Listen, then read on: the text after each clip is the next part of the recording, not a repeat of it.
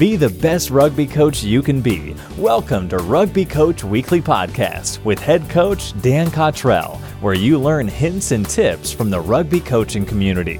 Let's get started.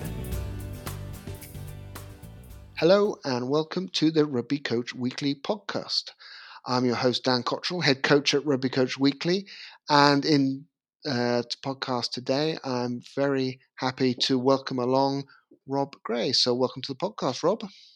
Thanks, Dan, and thanks for having me. It's my pleasure.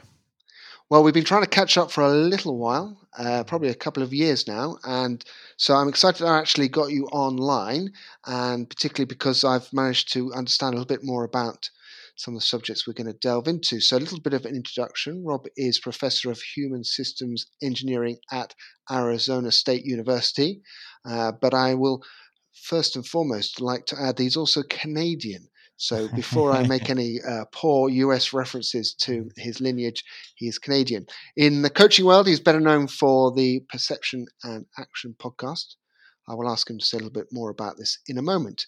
In the main, in the meantime, the main aim of this chat is to explore what our training might look like, and to do this, I will be asking Rob about ecological dynamical systems. So, before we delve into the science, uh, I want to know a little bit more about your own sporting allegiances. So, I'm, I'm assuming they have a bit of a Canadian bias, but uh, tell us a bit about um, the sports you love and you follow. Yeah, so yeah, I of course growing up Canadian, I play ice hockey was the main sport I played, and you know I, I lived my family lived and died by the Toronto Maple Leafs. You know, Saturday night hockey hockey night in Canada is a is a, so. Um, over the years, as I moved, you know, I moved to the U.S. I kind of lost a little bit. It's hard to be a big hockey fan in Arizona. We do have a team, but you kind of lose it. So um, over the years, I've kind of baseball has become my main uh, interest. Is so Toronto, still the Toronto allegiance to the Toronto Blue Jays, my probably my favorite sports team overall um, I, I enjoyed that both. I enjoy the sport, but I've also kind of I've done a lot of research in it and I work in it a lot. So that's one of the one main ones I like. Um, I also uh, so- uh, soccer was the summer sport when I was a kid in Canada too. Uh, there was no uh, basketball or foot, American football or anything like that. So, um, but yeah, baseball is the, the, biggest one I'm kind of into now um, myself. Yeah. And and so in those terms, do you get a chance to go out and do a bit of coaching as well, as well as um, discussing skill acquisition? I do. I do a fair amount of consulting now. Um, I would say, you know, majority of what I do is more coach education and, you know, help working with coaches to help with practice design. Um, I, you know, I think my strength. I always say helping coaches make them look good is probably better than coaching myself. um, I don't know if I have the the best personality for being a good motivator and stuff that the you, you know really good coaches are. So um, I do a bit of behind the scenes. Occasionally, I get involved with individual athletes for you know, you know, when there's kind of a technical issue they you want to work to change, like a baseball pitcher, uh, the way they're throwing might cause injury uh, I'll, I'll get in there and, and work with the individual athlete. But as I said, it's mostly with coaches now that I work with. Which sort of leads me to a question which is a little bit off script. So uh, be prepared for this no one. problem. um, so we're talking about um, coaching, um, maybe coaching coaches or coaching players, and you mention about motivation in that. Um, how much do you think that motivation plays in actually helping the athlete improve, uh, as opposed to just giving them the right sort of practice design? I think it's really important. I think it's a uh, you know it's setting the kind of right uh, expectations, and one of the particular things I could I guess I could focus on related to the the methods we're going to talk about today is um, giving them a, the motivation to uh, try and, and challenge themselves. You know, one of the keys to a lot of the methods in the approaches that I like is uh, allowing for failure, probably a higher rate of failure than a lot of really good athletes are, are used to.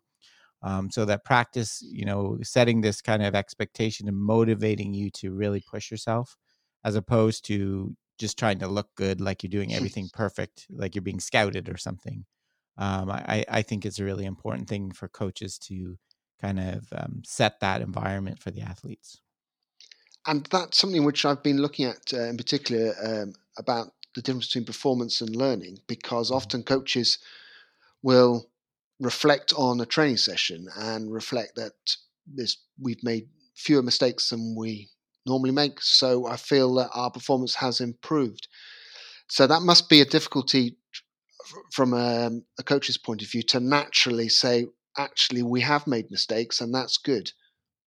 Yeah, I think so. And I think an important point with that is I think to recognize there's different goals for different practice sessions. Like sometimes we might, we, for example, if it's the really close to a big competition, maybe we do want to focus on performance, like have really low variability conditions and uh, try to get everything looking really good. Because really the goal is to make people confident and kind of pressure proof and things. Whereas more in the off season, that's when we want things to get really messy and chaotic and variable. So we we should expect to see less kind of a success and more people challenging, trying things and exploring. And, and so I think you're right. It, it is kind of change your mindset as a coach, what, what you want to see based on what the goal of the practice activity was.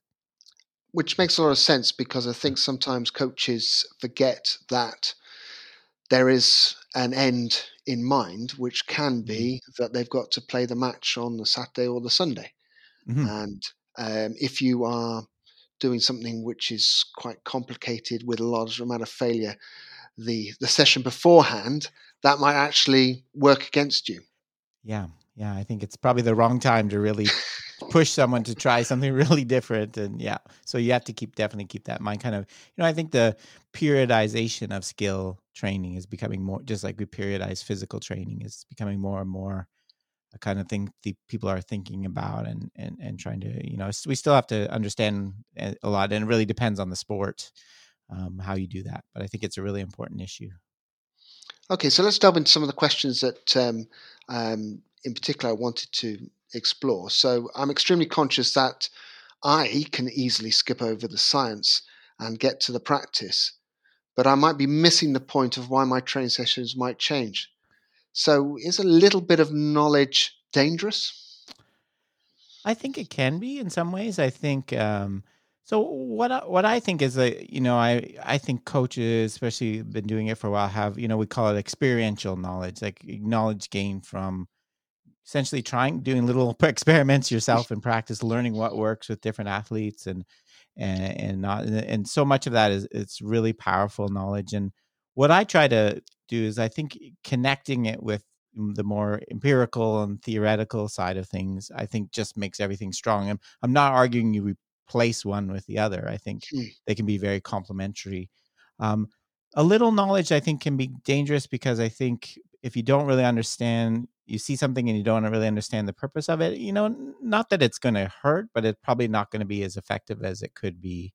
Um, like the, the example I always give is in soccer. I've watched there's lots of soccer teams out here and a lot of people have heard about things like small sided games or something they get a little whiff of something and then you watch them and they implement it and i set my stopwatch and 20 seconds later they're yelling uh, instructions about where people should be like so basically you what happened there is you don't understand what the purpose of a small sided game is so mm. you've completely negated its possibility of having a benefit um, so I think sometimes people, if we don't quite understand what what the purpose of it and what it's trying to achieve, then you're not going to get anything out of it uh, at the worst, and likely you're going to move away from ever trying that again. So I, I think it can be dangerous in that way.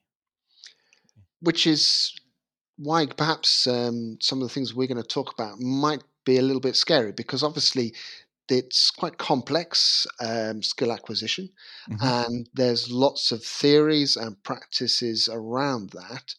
Um, so, how long do you think um, a coach needs to be studying it and experimenting with something before they become a, enough of an expert to actually be making sense. Now, and obviously that depends, but I, am suggesting it's not going to happen after just what, listening to one superb, obviously, podcast with you and me. But uh, in, in, in terms of there, there must be some amount of work you must do before you become at least competent. Yeah, for I'm sure you know it's ten thousand hours, right? That's the supposed to we say. still no. believe that. no, no, okay, okay. Um, no, yeah, definitely. I think uh, I think it's like anything. It, it, takes practice of learning what kind of like if you, for example, well, I'm sure we'll talk about constraint using constraints led mm-hmm. approach. It takes a while, I think, to understand which ones will work, and I think it, it's a skill you continually to develop. But I think it's um, I think it really depends on your start where you start. I think a lot of coaches have been doing a lot of these things already. It's just di- different words they use, and mm. and so in that case, maybe you can pick it up r- really quickly. Um, but others, I think it, it it's a real, um, and, and, that's kind of a mi- misnomer about some of it that it's really totally hands off coaching when it's really not. It's it's it still requires a lot of skill and learning how to do it effectively. Knowing when to for, for jump in and when things aren't going the way you want, for example, is a really challenging issue. I've been talking with a lot of coaches about lately. So my reading around this has certainly uh, thrown out, well, uh, not thrown out, is brought into sharp relief that probably some of the things that I'm doing or have done fit into this this type of coaching and it has been effective yet probably i've not known why it's been effective or um, i've guessed at it and it maybe tightens up a few things of course everything can be tightened up all the all the time so let, us um, get a bit of knowledge under our belts and see if some of us are doing some of these things already or maybe we need to change so um, let's start with perception action coupling what does that okay. mean? Yeah, so that's an idea that comes from mostly from James Gibson, um, this uh, ecological psychology. Um, his idea that uh, is that perhaps perception and action are inherently coupled together; they're linked together, such that you cannot really break them apart. Right there. So we perceived, I perceive to act. You know, I perceive the distance of my cup on my table, so I can reach it. I act to perceive. You know, I, I, might move my head around to get a better view of of where it is. Um, so these two things are linked, and we, you know, they only can be understand understood in how they work together, right? Um, and so the biggest implication for you know coaching is we want to try to as much as we can avoid breaking them apart, right? Because when you're breaking them apart, you're just creating a, a totally different situation, right? The, you know, the two examples I would give is, you know, sometimes a lot of times we act without the perceiving part. So the classic example is soccer dribbling around cones, right? We're creating the action of moving left to right with the ball. We've taken away all the perception, the, the natural perception that occurs, right? You do in a soccer game, you don't go left because you see orange, right? I go left because you go right, right? And so the perce- the actions we make are driven driven by the perceptual information we pick up all the time, right? And the same is true um, on the other side when we just ask someone to perceive something without acting. It just totally changes this the situation. So, so the idea of perception action coupling is that the, how we act depends on the, the, information we get, and how the information we get depends on how we act. There, so, there two things are, are stuck together, um, in coupled is the word that um, kind of Gibson gave for that. So picking up on that, then um, my sense is that um, sometimes people say, "Well, that means that you never, never, ever dribble around cones," but there must be some benefits of doing that. Not maybe the benefits we perceive. Is that right to say? Um, you know, I, I personally develop uh, there, this there's very little benefit i think you can achieve a lot of the same things by keeping it more you know the alternative a lot of people like to use is playing tag with with kids right so i try have two kids running one trying to tag the other while they're controlling the ball um, so you're you're having them move and practice ball handling but the reason i'm moving left is because the information from you another person an opponent so I, I really think there's a lot of different ways we can try to achieve the same thing and keeping it keeping it coupled where you have the real information there. Um, the the kind of the one of the ideas that you know I tried to move away from and they don't we don't really like in kind of the ecological approach is the idea that you have to train technique separately then pl- actually plug it into the game right um, that's kind of the very traditional view. I have to teach you for how to dribble before I can actually let you play soccer. Um, that that kind of view. So so uh, you know maybe there's some times that that doing the really isolated uh, decouple training might be useful, but for the most part, I like to try to avoid it as much as I can.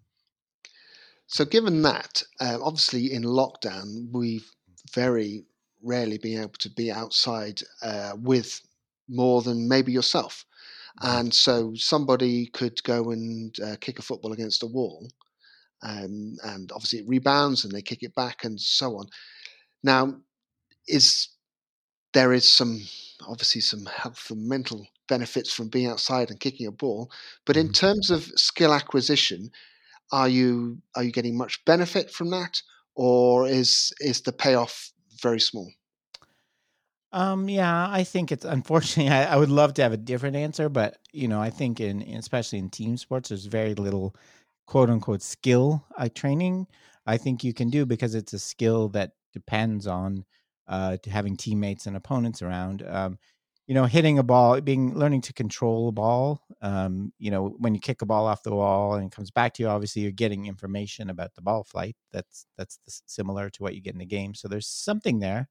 Um, what I what I would kind of I like to distinguish a lot of is is develop the distinction between developing capacity and developing skill. So um, when an athlete gets more capacity, more strength, more speed, um, more flexibility, things you, that you can you can usually we think more about in terms of strength and conditioning training. I the, the when you put them back into skill training, they just have more options available. It creates more opportunities the word we like to use is affordances, right? Opportunities for action. If I can run faster, I can get through smaller gaps and things like that. So I think if we're isolated alone as an athlete, maybe the more the capacity training is done, you know. And I, I know, like like you were saying, this situation right now, I wish I could give a different answer and say there's a simple way, but in reality, you know, it, it is very very difficult to do any kind of meaningful skill training. So um, we we think of um, some of the great basketball players um, like Michael Jordan and Stephen Curry now, and there has been a video out there of Stephen Curry hitting an enormous number of consecutive three point shots. Now, to for all in, for him to be able to do that, I know in an isolated situation, how has he got there? Um, is it because he's been able just to throw the ball at the hoop without pressure hundreds of thousands of times? Or is it because actually there's been something else which has been happening which has got him to that stage? Yeah, so I think there's a few points there. That yeah, that was a really interesting example because both kind of sides of the debate shouted that as evidence on theirs, which was quite a funny. The same piece of video. Um, I think a couple points I, uh, you know, so the idea I think we've got to remember is to kind of the the practice needs to reflect kind of the variability and and the chaotic nature of the sport it's trying to to teach. Like so, for example, teaching uh, training running skill and sprinting is very different than training running skill in football, American football. One of them's low variability, very low variability. One's very high. You don't ever run in a straight line 50 yards in, in football. So, so I would say, you know, basketball, that an open jump shot is a situation that happens in a game, right? So it's it is an actual one. I think probably people spend a bit too much time to, training on it. So you do want to practice that. It is representative of the of the actual game. The other thing I would point out is if you there's a follow up article that he wrote on ESPN where he talks about that video, and he said mm. that's actually what he does just before the game to kind of get just like we were talking about right before the game when we're not really focused on skill development, just trying to feel confident. He said when he when he practices in the in practice, he hardly ever takes the same shot more than one or two times in a row. He's always getting it different passes, different directions, different locations. So I think it's a little bit misleading, but it also partially reflects what goes on in basketball, right? Well, of course, that's um, yeah. very typical of uh, Twitter to uh, find one small piece of information and make it the uh, make it the only thing. It's like all no. the quotes we get. That people say, uh, "Well, Einstein said this, so therefore that's true," and often Einstein never said it in the first place. Twitter is misleading. No, that's right. Yeah. yeah, we still we still find ourselves still find ourselves drawn to it in a very um, yeah, uh, like uh, the butterfly to the light, isn't it? Mm-hmm, for sure. Uh, yeah. Is it the is it the butterfly or certainly the some moth, insect? moth to the flame. Moth to the light. Yes, there they were. yeah, Yeah, so maybe the butterfly to light could be another Twitter. And, I like that one. Yeah, yeah, but it, yeah, it doesn't doesn't work, but it sounds sounds sounds better. sounds fun. Yeah. So I'm now we've got a little bit of knowledge um, Mm-hmm. about this, and inevitably we're, we're creating perhaps a false dichotomy by setting one approach against another. But we, the intention is not to do that.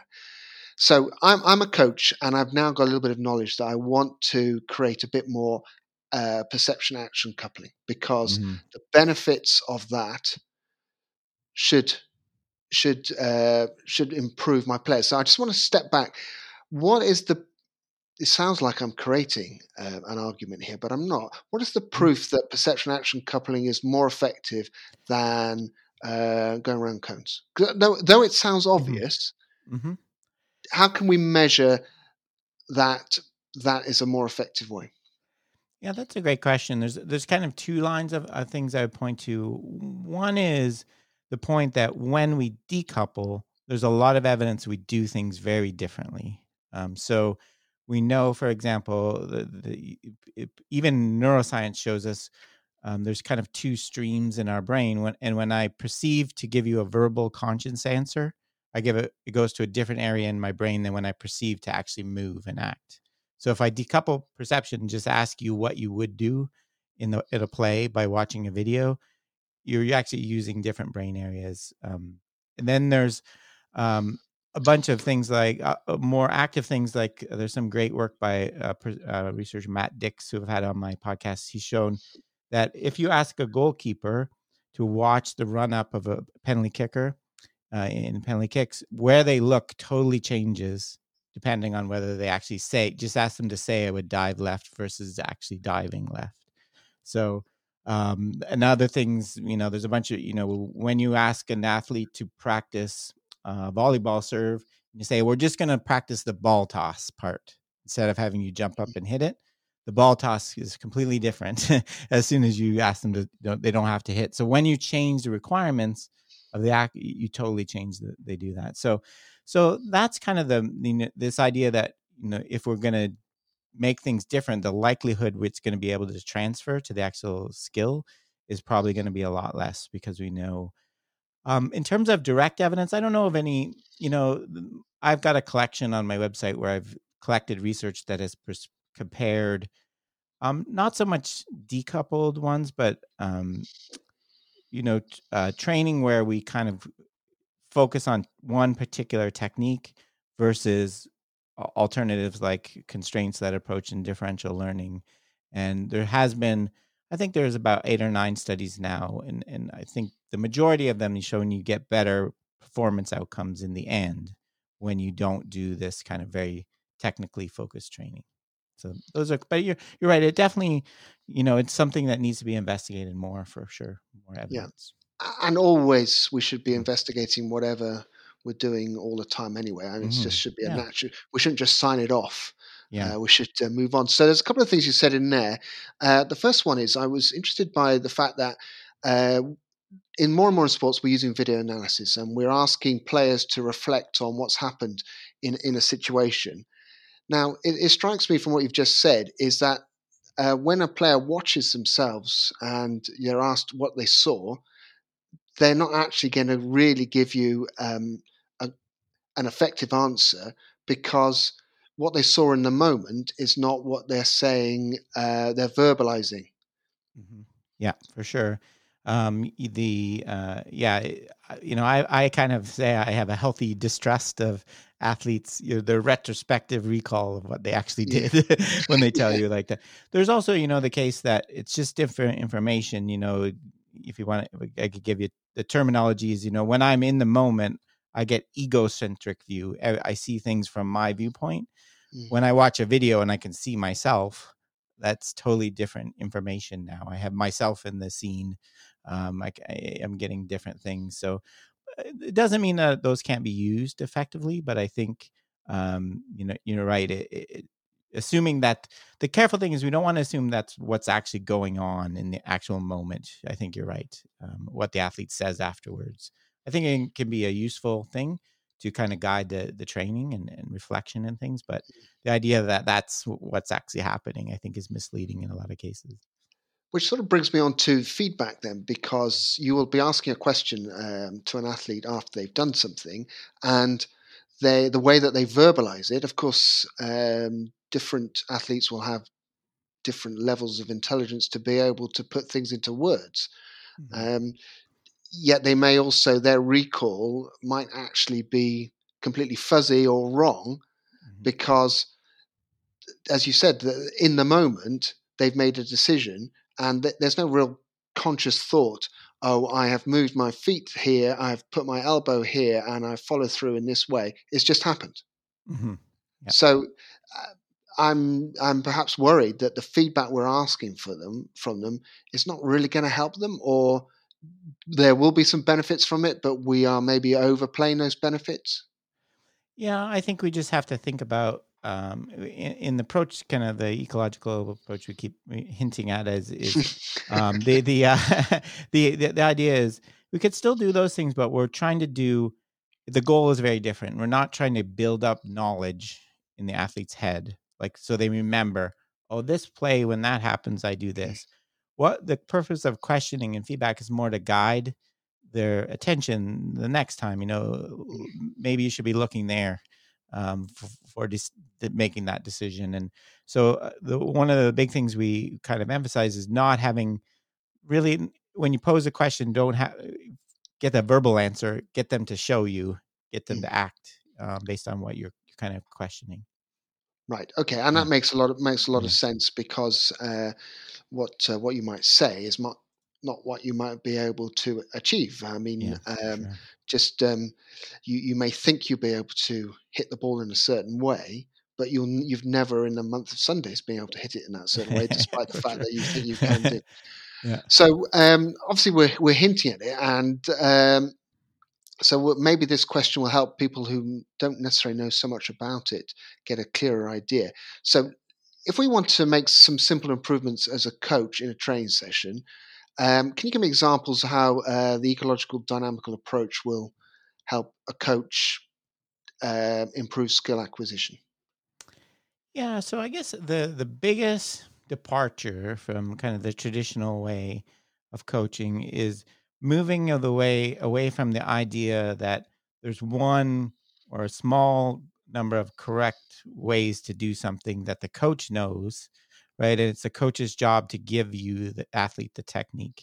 Right? That's kind of the old traditional way of coaching. That's the way, you know, when I learned tennis, right? You mm-hmm. you hold your racket like this and you position your body like that. Um, the coach knows the correct solution. They're trying to give it through you. And the way that we develop the skill is through repetition. We keep repeating. You keep trying to repeat it, and, you, and the coach keeps correcting you. No, your elbow was too high. Mm. Um, the alternative, you know, that the departure for the ecological approach is there's no one correct technique. Um, the, the technique that's going to be effective depends on the individual. It needs to be adaptable to the different environmental conditions. So if we start from that point, the um, the idea of the coach is more to help guide the athletes search for finding an adaptable, effective solution rather than giving them the the, the you know quote unquote correct technique. Um, so I think when you start with that different view, it just opens up a lot of different avenues for for coaching and and less of the focus on technique. You know, we can get right into you know decision making kind of activities and coupled things right, right away for sure. So uh, let's say someone arrives for uh, their first tennis lesson Mm-hmm. Um, you obviously have to give them some guidance on holding the racket uh, because otherwise they may hold it in their wrong hand or they might just hold it with mm-hmm. two fingers. And some of those things are never going to be effective. Mm-hmm. So, I mean, I'm being extreme, but there must be a certain amount of, dare I use the word scaffolding, that the coach has to use before the the player can start to discover their their best approach. Yeah, no, that that's a very good point, and I think it's a it's kind of sometimes misunderstood. You know, in the language we talk about it, those are constraints. You know, the coach needs to will verbally, you know, or by demonstration or something like that, gives you kind of these basic constraints. You know, some of them are you're right uh, because they're never going to work another way. Some of them are rule, like in volleyball, for example it's illegal to hit shots a certain way even if it worked right you can't have your hands apart and double hit it so you need to give kind of the athlete the constraints of, of what they're going to have to work in.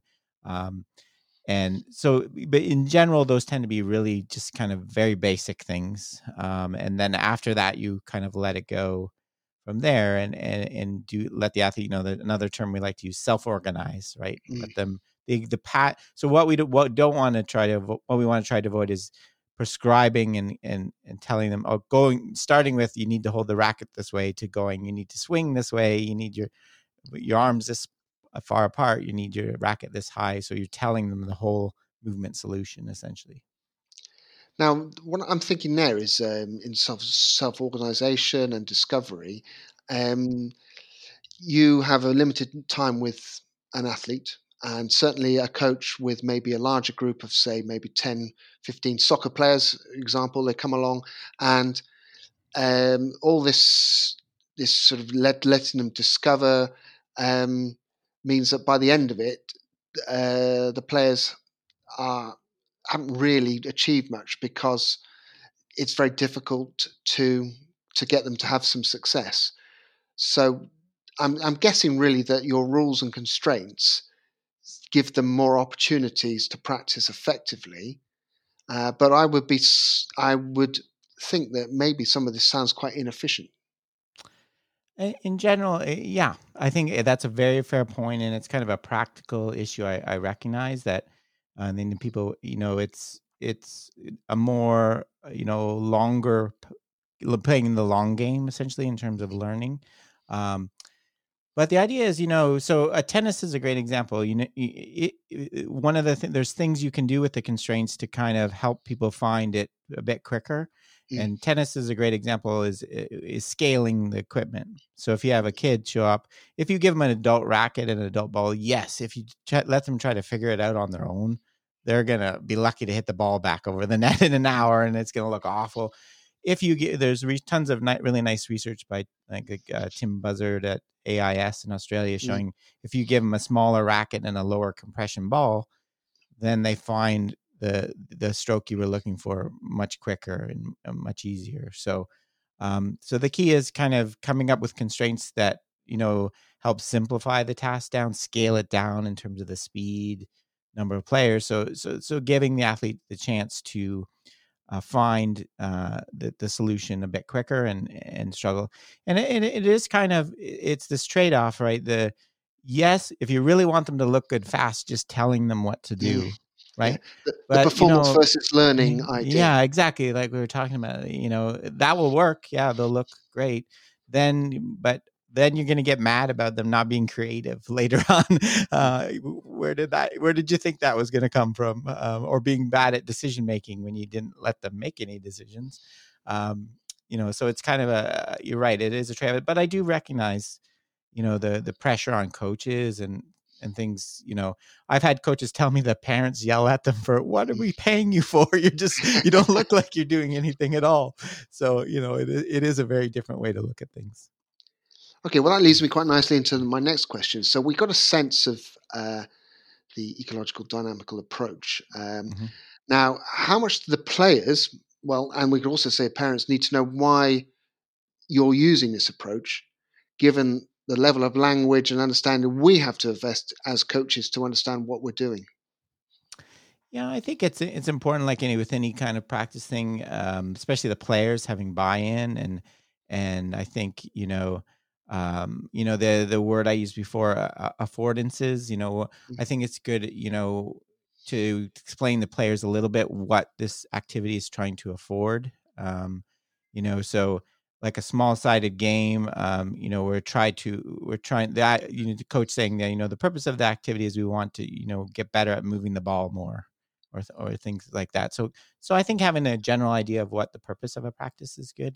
Um, you know, I think part of the ecological approach is that practice is more you know the word we use is co-adaptive so the athlete has a big role in in giving you feedback and uh, telling you what's working and what's not for them instead of again the coach being the instructor with the right answer. Um, parents i don't know it's a, um, you know i guess you have to do you know, it would probably be good to kind of explain the overall um, you know objective i think of of the way that you coach a little bit at the start would probably be useful because most people are very used to the traditional way and it, it just seems very unusual to them at first I like the term you used. Uh, you've got to see the long game in Mm-hmm. this. Uh, it's not. Uh, we're not going to create certain things in a very short space of time. It's going to take time to to be there. I mean, one of the things um, I'm thinking about is that uh, previously I've said this is what I think is going to look like by the end of the season. So don't don't expect it to happen now, but it may not look like that. It very much depends on uh, how the players react, and you have to go at, the, at their speed. I mean, that's I can say that now after coming close to maybe 30 years coaching, you can have the confidence to say that. But I think novice coaches may find that um, quite a challenge. But you you know, we have to help them understand that um, it doesn't doesn't happen so quickly. For sure, yeah, that, that's a great point, Dan. I think we all, you know, there's this movement towards having always having clear learning objectives and measurables, and it doesn't fit well with some of these, you know. The, you know, I like to say, you know, we it's funny in skill and training, you know, there's this undeniable fact, like if you want to get good at something, you have to practice that thing a lot. Mm. we seem to be uh, constantly in efforts to try to deny that fact of nature. How can I shortcut? Learning how to play soccer without playing soccer right? It's like it's just we can constantly want to uh, shortcut a system so um, it, is right? It's going to take a while for for some of these things to showing up and sometimes the word if people listening have heard this the, the sometimes a word you hear associated with this is l- learning is non-linear right? So Mm. we're not expecting things to constantly improve over time and there's going to be some back steps backwards and sudden leaps where in within one practice session there's a huge gain um, so it's not going to be kind of this smooth transition we always we tend to expect with things Yeah, and you, the Mm. there's always a danger that you have a curriculum. hmm Um, not, not saying that curriculum, curriculums are i- excellent and very very important, uh, but it, curriculums are not tick lists. They Mhm. are. Um, you need to you need to understand each piece of this knowledge. We need to cover it at some stage. Um, we don't know necessarily when we need to cover it, and I'm not going to go into the debate on objectives, lesson objectives, because I think that's again uh, goal setting is has advantages and disadvantages, and I, Mhm. I sense that probably it is part of the approach that we need to talk about. But I, I want to sort of move on and think again more about the practicals. I, I, as I said at the start, I'm, I don't want to go too much into the science of it. Um, uh, only, only because um, there is a lot of science and technical language, um, and it has obviously has its place. But I want to just think that if I'm a coach now and I'm thinking about helping an individual improve. Now, Mhm. uh, let's take say place kicking or uh, field goals Mhm. for our Canadian US uh, listeners. Um, traditionally, we we probably in in previous times may have gotten to warm up with some short kicks, uh, not very far away from the post, get some success, uh, maybe check on some technical details, and then gradually put them under pressure, uh, maybe with some form of competition to kick from various points on the pitch. So that might be a traditional approach. What changes? Yeah, so I think uh, that example, the first place to start is, you know, the back to that point I kind of mentioned earlier. Place kicking is, you know, we call it it's a self-paced activity. You get to decide when you start the action. Um, it's not a reactive skill. There's really no. Def- I know in rugby there's a defender, but they hardly ever play a back to back to right. Football Yeah. they're the same, but um, so it, it, it's so it's a relatively low variability thing. Uh, that doesn't mean it's no variability because you know you're kicking from different angles, different distances, weather conditions, and so on. But so it's not going to require a ton of variation to really to really make it effective. Is kind of the the point I would make to start. But I think the idea is the um you know the thing that we you, you mentioned you know checking on the technique Okay, I think the the kind of the move away from the idea that there is a proper technique Mm. is kind of the one difference, um, and then probably just adding. So the the traditional way of of, of uh, I, I like to say with it is we we train adjustability. So we train. Here's how you kick under this ideal condition, uh, close to the goal, nice angle. Then we te- teach you how to adjust that basic kicking technique for different longer uh, distances, sharper angles, bad weather, pressure, whatever. Mm. Um, whereas uh, the ecological approach, we, I like to think of it as adaptability. We're going to teach you right from the start that to be just used to kicking from different angles and different variations. So probably more variability from the start um, is one uh, the biggest difference I would see. Right. Um, so starting off by switching angles a lot and and distances a lot um, earlier on in training than you would typically do, I think is the, the biggest difference for that skill. So in, instead of someone becoming good at uh, one angle over five or six, they would be moving between five or six different angles. So the same Mhm. number of kicks, just different different angles. Yeah. So Each time. learning, yeah, kind of. So you're learning the, you know, the back to the perception action coupling. You're learning to couple the information you're getting visually about the distance and the angle to the to the movement required to produce, you know, to get the ball to the that location. So I mean, coaches listening in will be saying, "Well, this this is maybe not much different from what I'm doing," and I, my sense is that you're not saying that this is a completely new way to coach. It is let's do more of this type of coaching because it's more effective. Yeah, I think so, and I think uh, one of the things I've been trying to emphasize lately is it's not so much about the methods themselves, like that. There's radically different methods. Some cases there are, but um, a lot of it is using the same things in a different way, right? Um, and you know, and then as a coach, right? So when you we're talking about technique, you know, the traditional view is a lot of times okay. There's a particular form of place kicking that we want to teach. So you do this with your plant foot, and you do this, and then that. You do this many steps, Mm. um, and then if the athlete does anything different, you kind of step in and correct them. Um, whereas uh, the, in the ecological approach, we want to kind of avoid correcting things that aren't real, unless there's some really important functional re- reason. Um, just letting maybe a different number of steps will work for this kicker and that and that one. Um, you know, different kind of plant angle, uh, open versus close. Uh, you know, I, Mm. I, I don't know, kind of. Um, so allowing for more variation, I guess. Is kind of the feeling. Um, but yeah, but So a lot of like your your point is well, a lot of times the methods will look very similar. Mm. Um, they're just kind of where they came from and where they're headed is, is, sometimes a lot different.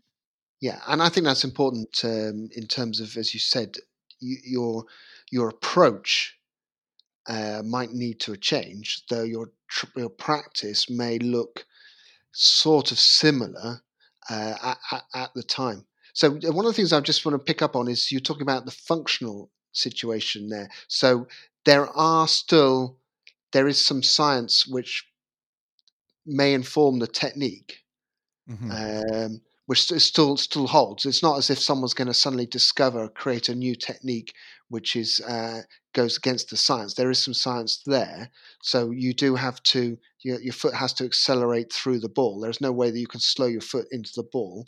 So you Mhm. might be looking for that, but you wouldn't necessarily be saying. Uh, and the only way to do that is to take this number of steps and put your plant foot there. You would be looking for something which will uh, create that impact. Yeah, exactly. I think, and I think that's really the really important role of the coach. You know, um, you know, there there's certain key, you know, I could sometimes there are invariants, you know, things that are con- consistent across good kicks. Um, uh, there are, you know, the accepting the fact that there's not one technique does not mean there's not common features. um, it's just there's different, a lot of more different ways to do it. Um, you know, the common one, like like you described, I think that's a really great example like in baseball, a, a common across a lot of sports, you know, athletes to get a lot of power, you need to keep the kinetic chain. You need like you need to Mm. effectively transfer the force. Um, for example, in baseball pitching from your lower body to your upper body.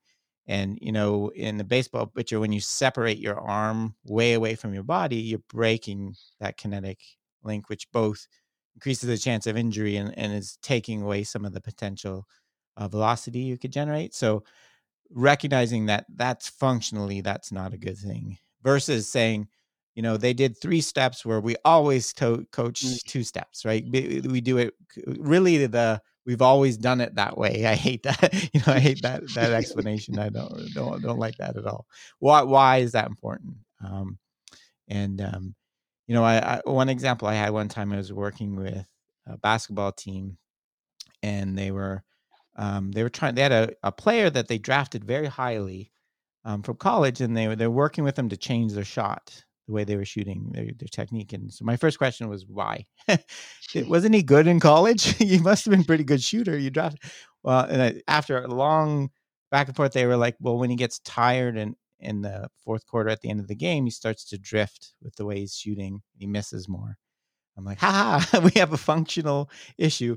Then my next question is, when did when do you let him work on this? Oh, at the start of practice, mm. not when he's actually tired. So, so, so I, I think really, you know, and a lot of what I'm, you know, I'm trying to challenge, you know, what how you think about what the purpose of of of you know the instructions you're giving. You know, why are you saying plant your foot this way or or do this many steps? What's the functional purpose of it? and it seems to me uh, it's screaming out at me now is good coaching really is to know the key functional points which have to hold they're mm-hmm. non-negotiable and then the um, allowing the player to discover ways to work within those functional constraints is that the right way to say yeah, it yeah yeah Yeah, definitely so there's you know the in there's you know three types of constraints we talk about the individual constraints so all the kickers are going to have different heights and different mm. flexibility and strength. Uh, the task constraints, which is uh, you know kicking from distant differences, distances, angles, and then the environment. Right, you're going to be different surfaces, different wind conditions, and and yeah, I, uh, the one of the things that you know you talked about pressure. The kind of the old way of thinking about it is you know the phrase is sometimes you're a trust in your training and control the controllables.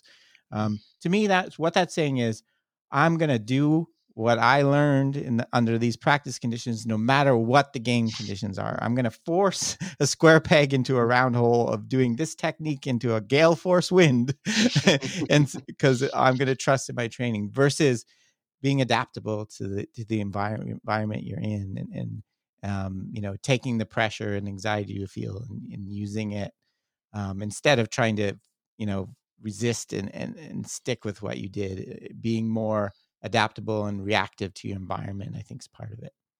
Yeah, I think a question for another time is how long before a player feels confident to be adaptable, um, mm. and um, until that moment, I suppose they have do have to go back to what they've they feel comfortable mm-hmm. with. But perhaps um, we might start with them just working on their adaptability before we try and uh, maybe nail down some techniques. So just really the, the last the last one I want to look at. I mean, obviously we could go on for a very long time. Is just to think again about different the different approach you might expect um, using the ecological dynamical approach uh, when we might have some attack versus defense. So really, the the things where you look at um, a session and think, all right, you've completely missed a trick here. Mm-hmm. Yeah, so I guess uh, you know the, the traditional approach would be you know to try to teach the players to run a play, right? So, mm. um, you know, you know, maybe on a whiteboard you draw, okay, when you missed this, when this happens, you should all do that, right? You mm-hmm. should have run here, you should have done a long pass. Um, so you're really uh, giving them solution in, in a, a, you know a play versus um, okay they're they're missing um, you know opportunities for you know going wide or, or in mm. soccer passing long or something like that. Let's create a, a, practice situation that um, you know gives them the opportunities to experience those more. It kind of amplifies those situations and kind of pushes them to to pick up those those opportunities for action, those affordances, mm. rather than telling you you should do this when this happens. Let's create practice situations where you're actually going to learn to to recognize those situations yourself and, and act on them. Is kind of the the uh, the difference in approach we I think we'd see. Now, I sense that the danger there is that um, you you give them that variability, but they rarely have any success.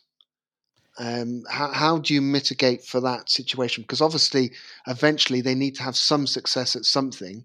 Uh, mm. otherwise, mm. they're going to lose motivation and confidence in what they're doing. Yeah, I think that's where you know these this idea of constraints and you know things like small sided games and you uh the problem is you know as you say that in the normal game the opportunities you get to experience that are, are few and far between. You know you're not going to get a lot of feedback on whether you you know it worked or not. So by doing a small sided game you can create more um you know opportunities uh, for passing or, or, or you uh, you also another thing that a lot of coaches do is you add kind of uh, rule constraints right so mm-hmm. um, you're not allowed to shoot until you do this many passes or you're not you know where we you uh, you you this kind of goal gets two points versus that kind of goal mm-hmm. one point so kind of creating a, a practice situation where they're getting more opportunities to try that and so they're they're more likely to get some kind of uh, feedback about how it's working and, and some success rather than if it's only happening once a, a half or something you know that mm-hmm. you're right it's very hard to develop that so we're going to try and create situations where they've got lots of chances to practice mm-hmm. in, in certain situations and you do that by creating uh, constraints and rules rules in the game um, but overall um, I suppose my question would be, and just to finish off with, if you want to coach basketball, why don't we just play basketball? Yeah, so why don't we just play again? So let me, I can give you an example. I was talking about this is was in soccer, but it's the same thing um, in, in basketball. You know, in the actual game itself, right? Um, you're not getting, as I said, the opportunities for some of these these to learn these things and pick up these affordances are going to become few and far between right? For the example i was talking with someone a couple of days ago was moving without the ball right? Um, moving without the ball in both basketball and soccer is incredibly important but mm. it only happens in like these brief moments where there's something going on. The rest of the time you're kind of just jogging around. So what the coach i was working with we talked about doing was adding this rule where uh, players had to mark the defenders had to stay with the person the whole time. One of the defenders, so the the offensive player actually had huge opportunity. They had to force themselves to get away from this while the play was unfolding. So the issue is in, in the game. The big difference is that you're kind of amplifying these particular things you want players to work on by adding constraints that aren't in the game. Um, you know, um, you know, I in baseball I add, you know, hitting from uh, hitting with a weighted bat that you would never use or throwing up uphill on the mound like so um, creating these different opportunities and then obviously the, the the coach kind of coming in and and and altering the constraints or or, or giving kind of verbal cues um, to kind of get the pattern the way they want it versus and obviously you're and we going right back to where we started you're looking for more learning you know, are they are they oh they totally messed up that play, but they they tried. They they, they were trying to take that affordance I want them to take. Whereas in the game, you obviously want performance, and so it's a kind of a different goal. So just sorry, just to pick up on something you've just said there. So I I, I love the idea of amplifying mm-hmm. uh, the situation.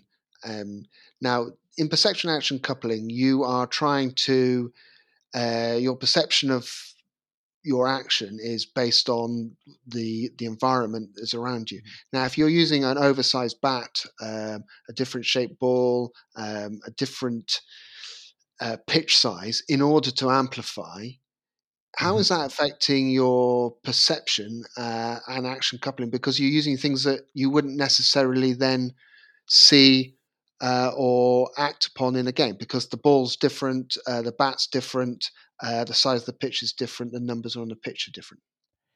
Yeah, I think the the the key is you're, you're keeping kind of the basic information the same. So the the the information for whether to decide to pass or not is the spacing, the the how fast the spacing between other players is closing and their mm-hmm. relative mm-hmm. positions. Which you're right, it's going to be different than in a real game, but the basic information is is still the same.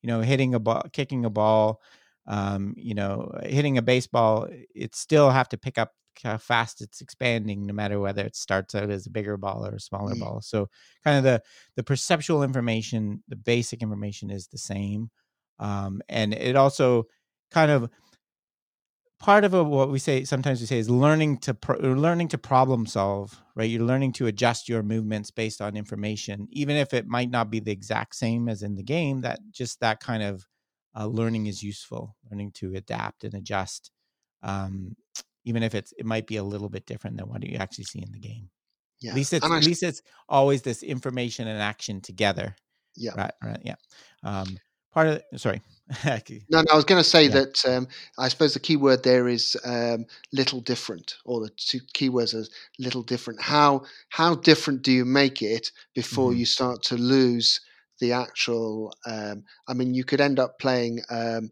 you could um, end up playing a game of baseball to coach basketball. Well, that would obviously not uh, be the yeah. same. So that would obviously be a huge difference though they're both sports and they both have a ball and you're having to uh, interact with the ball and players around you. So the the trick for the or the the what the coach has got to do is got to know how far they can expand or yeah. amplify before they lose the sense exactly. of the game. Yeah, and, and then yeah, going back to the one we like to always pick on the cones, right? The cone, mm. there's the difference there is enormous, right? The mm. the cone is on the ground. You're making the athlete look down at the ground, yeah. which you really don't want to. The cone is stationary. There's no inherent information from a cone that makes you go left or right. Yeah. Why? There's no reason you should choose one of those. You should just run right over it, right? It's not moving. um, versus an opponent is going to give you, you know, you're going to pick up mm, information from them that they're they're leaning right or or, or whatever. They're shading you right, and um, so the they're you're right. There it is kind of this um, in, in the term sometimes we use representative design, like mm. keeping the key features that need to be there. It doesn't mean it has to be exactly the same as the game, but we want to kind of keep these these key features there. Yeah. Well, Rob, yeah. that's been brilliant. I mean, obviously there is plenty more. Uh, you don't cover the whole of uh, a huge body of work within uh, just an hour. But thank you very much, first of all, for the, the, the clarity I think is very important because there is a lot of language around here which can mm-hmm. um, make coaches find it difficult. But there's been very clear lots of things which have come out to me, things like amplifying uh, the situation, keeping it, um, keeping the action same and the perception very very close together, not trying to split them. Decouple, I think, is what you yes. said. Yeah. Splitting them, splitting keep, them keep apart. them coupled is my uh, my yeah. closing uh, saying in my podcast. So yeah. yeah. Yeah. So that's been brilliant. Thank you very much for your time. And um, if people want to uh, delve into your world a little bit more, where have they got to go? So the, the easiest place to is to go perceptionaction.com. Um, that's kind of a has all my uh, podcast information. If you're doing, you're a podcast person uh, already, you can just search Perception Action Podcast and whatever you're using to listen, you'll find it. But that website I created has all that information. Um, I've also tried to create some kind of resources. So if if you want to learn, like for example, about the constraints that approach, I've created a page that where I try to describe the basics and I link to all the articles and books and, and, and studies that have looked at it. Um, so, and then uh, newest thing I'm doing is I'm doing more YouTube. So I'm reviewing kind of papers on um, that I've looked at research studies uh, on these kind of topics uh, that you can find. So that the easiest place is perceptionaction.com will take you to spring you off to all those directions. Brilliant. And I'll put the link in the blurb afterwards. So, from a coach who is uh, just discovering us for the first time, uh, I can't think how many podcasts you've done. It's uh, There's quite a few. So, which one would you go to first? Where, what would be your, um, your entry point? Um, I think a lot of, you know, the I did a three part series on constraints led approach. I think a lot of people like to start in there. Um, uh, there's a you know basic ones on Gibson if you kind of just want more of the theory. So if you more if you want more kind of the practical things, there's the constraints led approach and differential learning ones. um, which you can kind of uh, linked in those pages I mentioned are, are kind of the places I think they seem to be the where a lot of people like to start, and then you can run off from there um, into the more of the theory and things like that. Great. Well, Rob, thank you very much again for your time. Uh, for me, of course, I'm, I love doing these things because I'm learning a lot as I go no. along. And uh, of course, it then leaves me to go out and completely be confused about where I'm trying to go. But I think I've got a I've got a good a good sense of direction. So that's brilliant. So uh, thank you everyone for listening. You've been listening to the Rugby Coach Weekly podcast. If you want to find out more information or uh, find out more about Rob's uh, podcasts and work, then um, the link will be underneath the podcast which will be on rugbycoachweekly.com in the podcast section or on all good podcast hosting sites. So thank you for listening, and I look forward to speaking to you all very soon. Thanks for listening to Rugby Coach Weekly Podcast. If you want to hear more podcasts, head over to rugbycoachweekly.net and click on the blogs tab to catch up on any episodes you've missed. We look forward to speaking to you again soon with more insights from coaches and experts from the world of rugby, sport, and learning.